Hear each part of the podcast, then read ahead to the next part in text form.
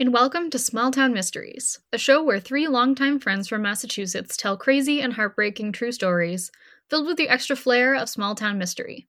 I'm Kate here with Christine. Hello. And Rachel. Hello. Bringing you our next episode on the case Utah v. Lafferty. I have already checked, and I don't think either of my co hosts are familiar with this case, so that will be fun. I'm going to toss it over to Christine first, who will cover our missing person for this week. Okay, so this week I am covering Jeremiah Montgomery. He has been missing since October 7th, 2023, from Las Vegas, Nevada. He is now 12 years old and he might still be in the Las Vegas or Henderson, Nevada local areas. That is all the information we have. So please check out our Instagram at Small Town Mysteries Pod to make sure that you can see a picture of Jeremiah. That way, if you're in that area or even if you just want to take a look around, you can and see if you recognize him.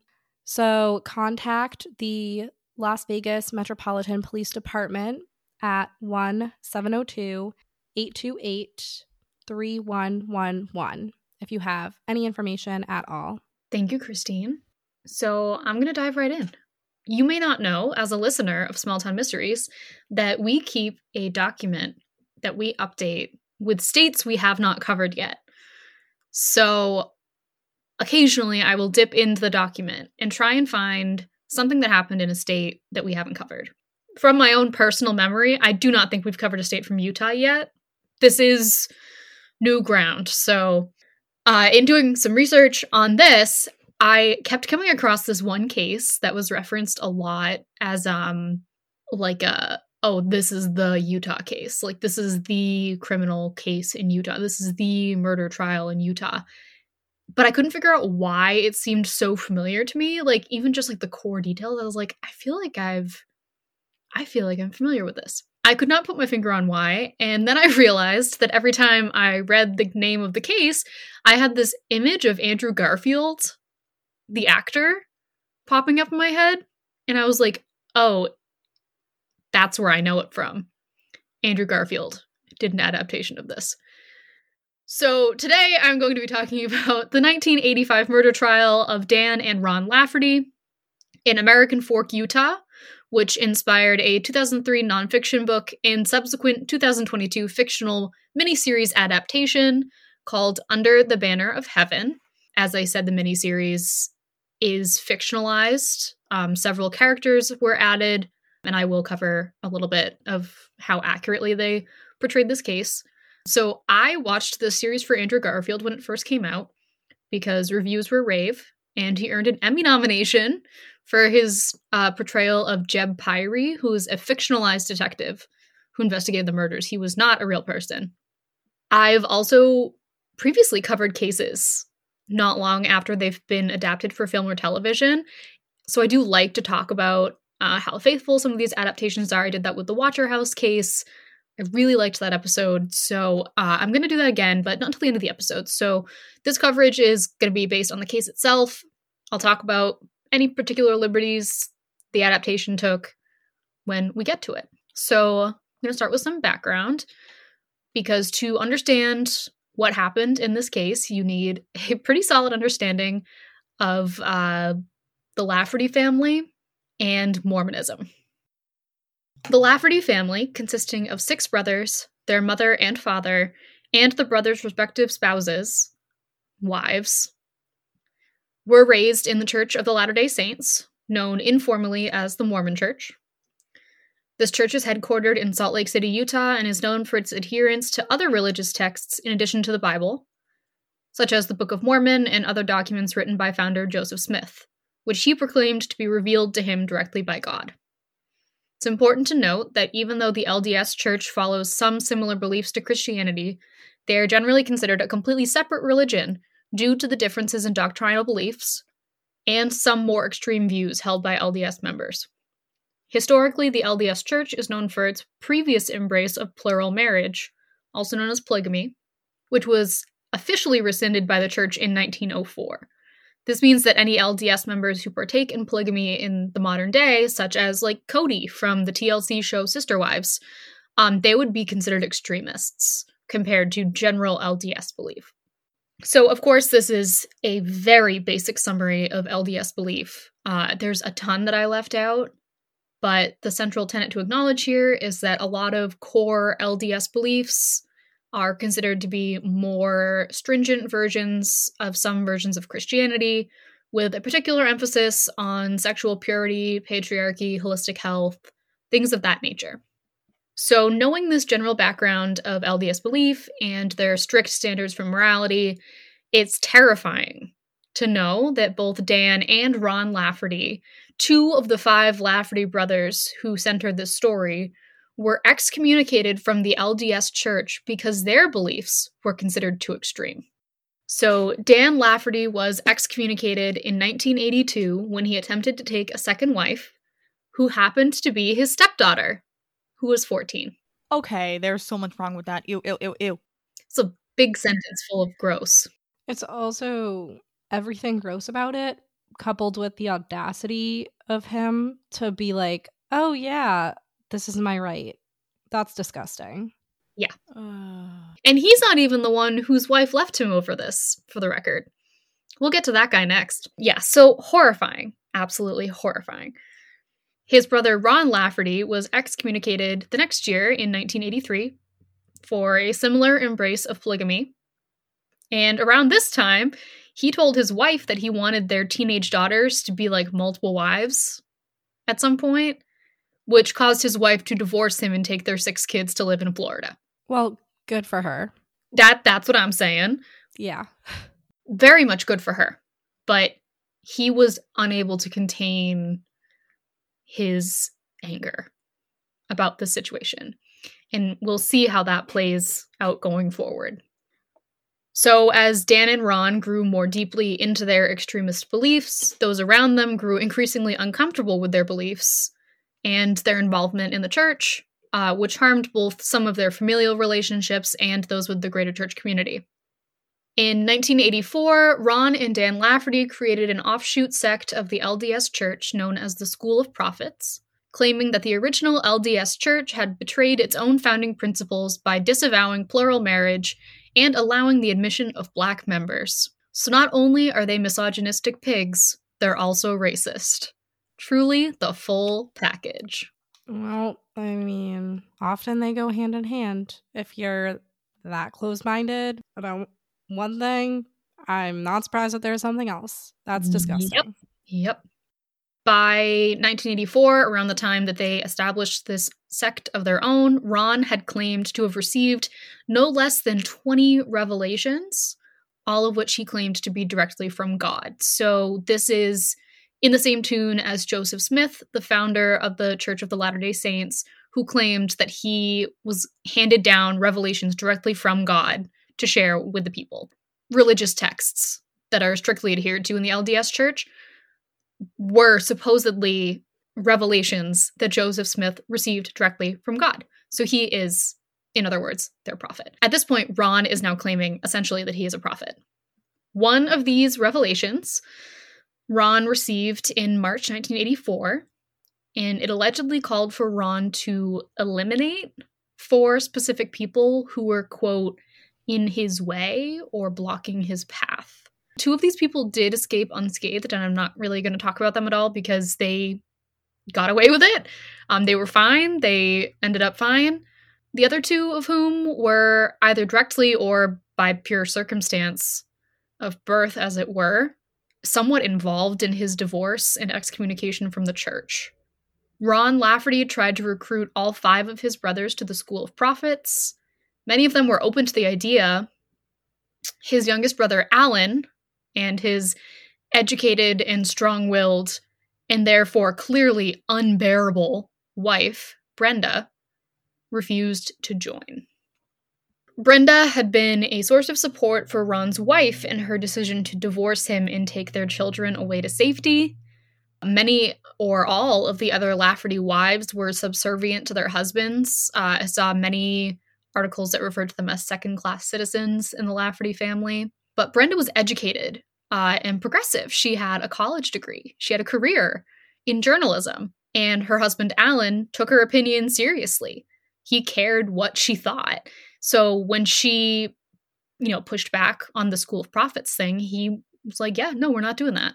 Ron's wife, as I said, also found support in Brenda. And as such, Ron blamed her specifically and her progressive ways for his wife deciding to leave.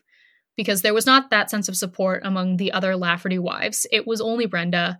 And for that reason, he fully was like, Brenda is the reason my wife left me. Um, that is not how it works, sir. Yep. So Ron claimed that this particular revelation, the one that called for the removal of Brenda and others, which has since been known as the removal revelation, specified that Brenda and her 15 month old daughter, Erica, needed to be murdered. So it's not just Brenda. He also thought her 15 month old daughter was in his way, blocking Oh his path, and needed to be eliminated, removed. Those were all terms he used. Tra- this is I I don't even know what to say. Guys, we are just I feel like our past couple have all been like young kids. Yeah, we're in the doldrums recently when it comes to uh content right now. We're a little little little sad, a little depressing.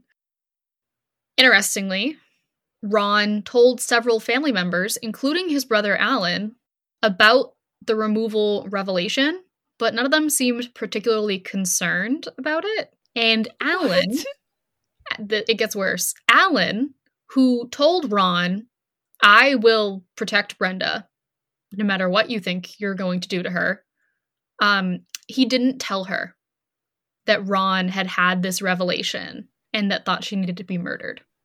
Oh. So he knew. Yeah. Jeez, dude, that's this is awful.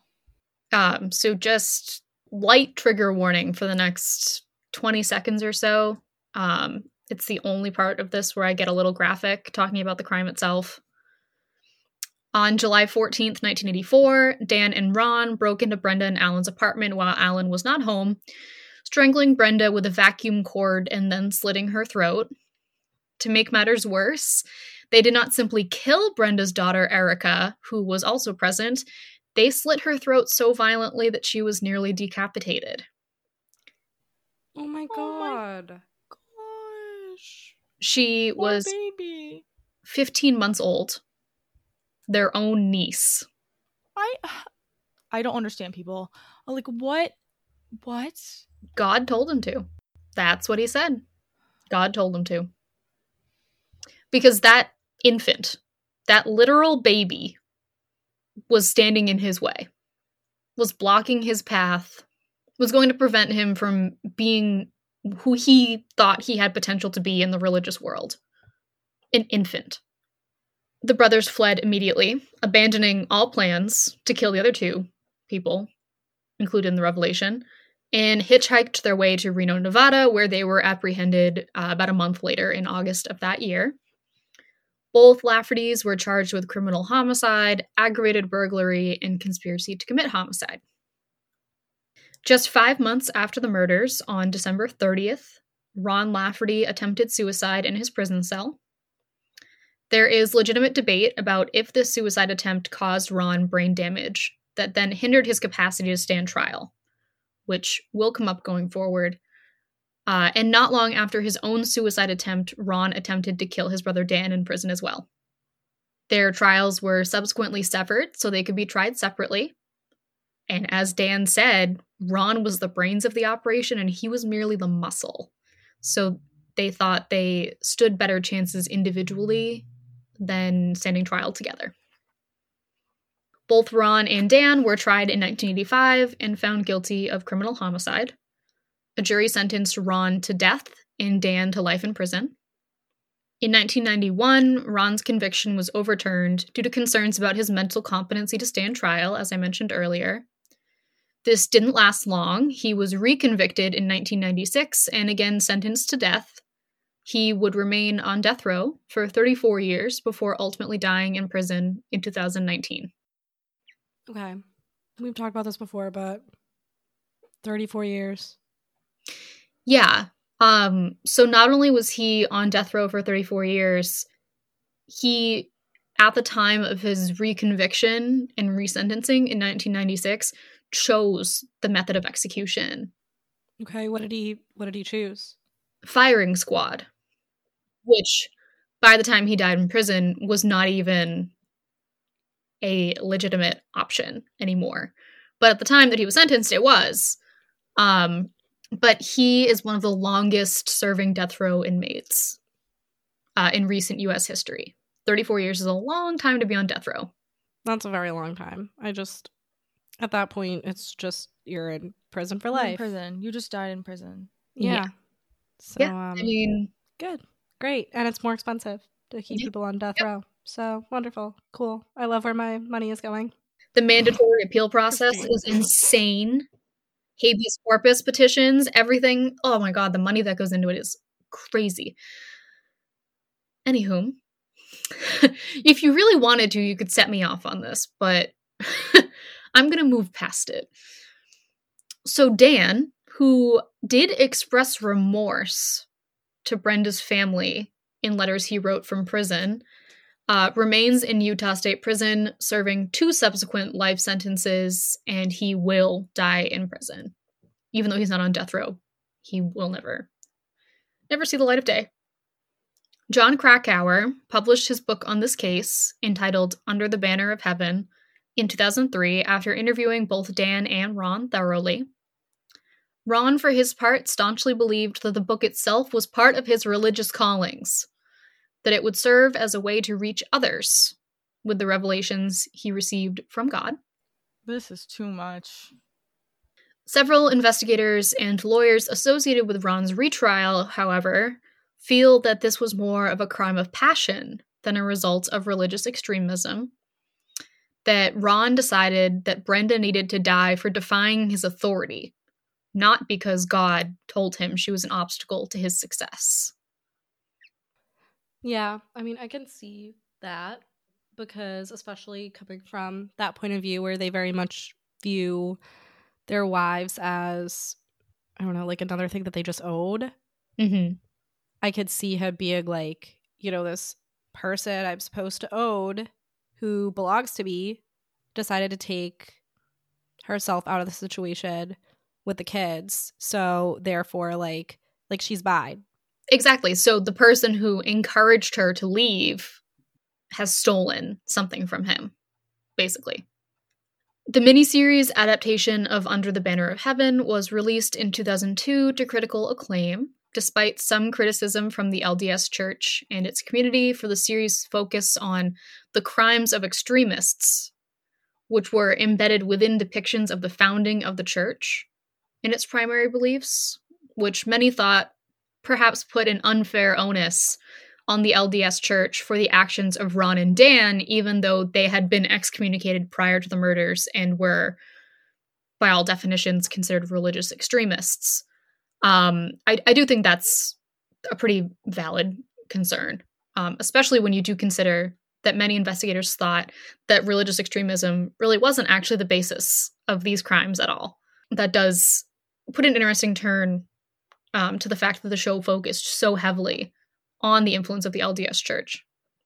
In addition to Andrew Garfield's portrayal of the detective on the case, Wyatt Russell, the son of Goldie Hawn and Kurt Russell, um, and I have a bunch of exclamation points there because he's very talented, was also praised for his performance as Dan Lafferty. Definitely worth checking out. He was a standout to me. More overlooked, however, was Daisy Edgar Jones, who portrayed Brenda Lafferty. Sharon Wright Weeks, sister of Brenda Lafferty, claims that the series is heavily fictionalized, saying that the series focused too heavily on the blood and gore of the murders, killing Brenda all over again and reopening a wound that will never fully heal. Sharon claims that Brenda was a loving adherent of the LDS Church, but not a fanatic as depicted, and that the show's slant against the LDS tenets is obvious and misleading. Sharon is also one of many who believes that the religious extremism explanation was merely a convenient cover up for Dan and Ron's violent crime of passion. One, of course, that ended the life of her beloved sister and niece. According to Sharon, this was not a religiously motivated crime, as the Laffertys would have you believe, but rather a crime of jealousy and revenge. Not divine in nature, but purely human at its core. Sharon is not the only one who believes that the miniseries and the book on which it is based puts far too much emphasis on the religious beliefs of the murderers and not enough focus on the actual reasons that led to the murders. Um, there is some explanation here that one of the producers, Dustin Lance Black, was facing and um, sort of confronting his own religious trauma when he created this series, and that that may have led to um, the way that the LDS Church was depicted. In a way, the series serves to do exactly what Ron thought the book was meant to do, which is to spread the word of his religious cause, moral or not, to a greater audience. Both the book and the series controversially villainize the entire LDS Church for the actions of the few, while tossing aside the brutal responsibility due only to Ron and Dan Lafferty. I get that complaint, like you said. In a way, it is taking some of the responsibility off of them if they're so much focused on the fact that like the church did this like the mm-hmm. church is what encouraged them to do this but in reality like it's it the entire blame should be on these horrible people right Specifically, Brenda's sister Sharon also despised how the show depicted Brenda's wedding to Alan as eerie, dark, and creepy. Uh, in reality, Sharon says Brenda loved every moment of her temple wedding and believed the rite of marriage in the temple to be sacred. The show, she insists, exploits stereotypes about LDS marriages and the temple in general to foreshadow Brenda's impending doom. Having watched the show, absolutely. That is a very true statement. I wouldn't know a temple marriage if I tripped over it. But I agree with the characterization as eerie, creepy, dark, sinister. Definitely played up for the effect there. Sharon remembers Brenda as a former beauty queen, stunning and gorgeous, her words, never without her trusty and fashionable bell bottoms, and her favorite high heels that she wore to school every day. Love that. Same. Brenda was a woman before her time, empowered in an era where many women weren't, and even bolder and brighter than her character on screen could ever be depicted. And she is dearly missed by those who loved her. So sad. So a little quick hitter, but I, especially after reading what Sharon had to say about the show and the book and their portrayal, I didn't feel right going into every single gory detail of those murders. Because I originally did. You know, I originally was like, yeah, I'll, I'll cover this is a true crime podcast. I'm going to cover the crimes. And I realized that the much more compelling narrative here isn't how they brutalized the bodies of this young woman and her infant daughter, it's why. It's that they want you to believe that the church influenced them into this. They want you to believe that he sincerely thought that God told him to do this. That's what he wants you to think. And it's all a bunch of bullshit. And that to me is far more compelling than any detail about the murder could ever be. And I just, after reading what she had to say about the crime and the situation in the show and how it dug up those old wounds, I just cut like a whole page out of my episode and yeah. kept it to the bare minimum because Brenda Lafferty was a real person and she is what got lost in these adaptations. Her. That's not right. Like that's it's not. She I mean the show starts with her death. That's like the first scene of the show and then you only really see her in flashbacks. It's not we're a victim centered podcast. Yeah. And 100%. it's hard to talk about this case without talking about Ron and Dan and their background. But you also need to focus on Brenda. She was a real person. She was only 24 years old when she died. She had a whole life ahead of her. and a beautiful young daughter who unfortunately died with her. And she deserves that honor and that respect. And that's not what she got through the show. And having seen the show, having enjoyed the show, truthfully, she did not get that respect that her story deserved. But I hope that I could do something to honor her today and acknowledge that life that was lost. Yeah, that's hard. I feel like it is hard because oftentimes there's two opposing viewpoints, I guess, where there's obviously a good amount of people who don't really want to hear about this, especially, I mean, it's completely different when it's fictionalized, but I'm talking about just in the news or mm-hmm. stuff like that, that don't really want to hear about it because, like she said, it reopens wounds and right. it's traumatizing like every time. But then, of course, there's like the, the other people who we've covered instances of families where they just want to get, you know, the word out and they just want everyone to talk about the case and whatnot. So I feel like it's interesting, the two sides.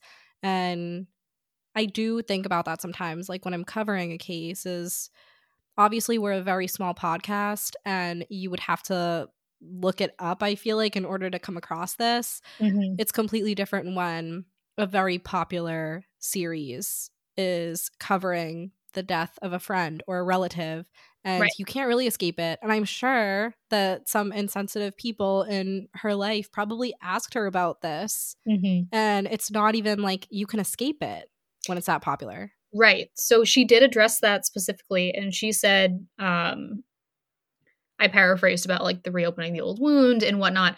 But she said specifically that it was a weekly show. So it came out weekly on, I, I believe, A&E. I watched it on Hulu. Um, but it was a weekly release. It wasn't a streaming dump, which meant there wasn't like this one like or two weeks where everyone was watching it and talking about it. It was on every week. And every week there was this flurry of people asking her about it and the media wanting to talk to her and see how she felt about it. Every single week for the whole however many episodes. I think there were 8 or 9 episodes and she just said that this is a decades old case and having to rehash it like that every single week.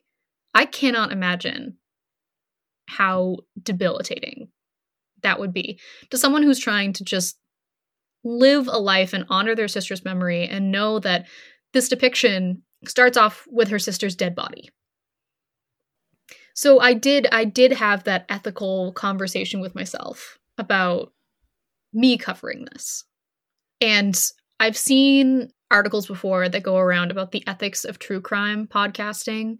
There's a lot of people that argue that it's never ethical, that there's no considerate way to talk about someone else's murder. I see where they're coming from. Mm-hmm. As a true crime podcaster, I I get that. I understand that. And I can't imagine how it would feel to have the worst moments of your life dragged out into the open sporadically, randomly, every now and then. Which is why I hope that I was able to focus this episode in a way that did honor Brenda and gave her the starring role in her own story, as it should be. And not the story of her murder, but the story of her life. That she was bold, ambitious. She had a degree from Brigham Young University, had completed an internship at a news station, had higher career aspirations than some women I know now, that she lived her life in a way that should be remembered, and she should not just be remembered in her death. So I hope I have done justice to that and to her memory. Yeah. That was beautifully covered, Kate. Yeah, that really was. That's the story of Utah v. Lafferty and the bold, brave, and incredible woman who led a man to just truly fuck everything up. Well, thank you. We are all speechless again. I'm looking at you guys. You're looking at me, and we're all quiet. I was gonna say as they do, but I have a lot of our listener base is men. Surprisingly. surprisingly. but you know what's interesting is that we is haven't really? gotten a DM. Not most, but a good amount. There's a good amount of men who listen to us. We usually get DMs from women. Yeah, we do. Yeah. Almost across the board. Um, that seems to be who interacts with us. Maybe Uh, we should switch it up. If you're a you know, we did- reach out to us on. If you're a man, DM us. If you're a man, first of all, why? Second of all, DM us and tell us why. Third of all, why? Um, no. but no one ever DMs us. We I, I- we had one guy who I can think of off the top of my head who DM'd us, Mhm. And I think Christine knows exactly the one I'm talking about. And he didn't DM us with any like case suggestions or oh my god, I love your podcast or here's a picture of my dog. Which, for the record, keep sending those. I love it. Someone sent me a picture of a snake. Ah, I actually was so happy. No, he DM'd asking for our personal Instagram accounts, Yeah. and none of us responded. um, if you're a guy and listen to us and you enjoy the podcast, yes, leave a review and prove that not all men leave bad reviews. You can leave a good one, please. Thank you. you can prove them wrong with one little sentence. Hey, this podcast is pretty cool. Five stars. Thank you. leave exactly that review. Oh my god! Imagine if we got like you. three reviews saying that exact same Verbatim. sentence. Yeah. It's like um one of our friends left a review on the podcast and she spelled our names wrong on purpose so it wouldn't look like it was coming from someone who knew us. And I said that made it worse. I was like, you make it so obvious that it's one of our friends when you spell our names wrong intentionally. But she was like, no, no one will ever know. And I was like, we know. Um, because as soon as I read it, I was like, that was Braley. um, anyway, leave a review. Some of you have really, really nice things to say about our podcast. This is something we do out of our uh, love of our own hearts. This is a labor of love for us. It's a passion project. We don't get paid for this. We actually pay out of our own pockets every month. So our research may not be perfect. We may have small editing issues. These are mistakes that happen when you are not professionals and you also all work full time jobs and do a podcast on the side in your free time. So we appreciate everyone who listens to us and values what we bring to the podcasting community, even though our contributions may be small. Thank you for enabling us to keep doing what we're doing. We're now 86 episodes in, getting close to 100, which is that's crazy. So I know. I was thinking about that the other day. yeah, thanks for sticking with us. And thanks for your support. And thank you for your DMs of your dogs And cats. and cats and snake. This has been Small Town Mysteries. I have been Kate. and I'm gonna wrap it up now because I'm getting sentimental. So All right. Come spiral with us next week. Bye. bye.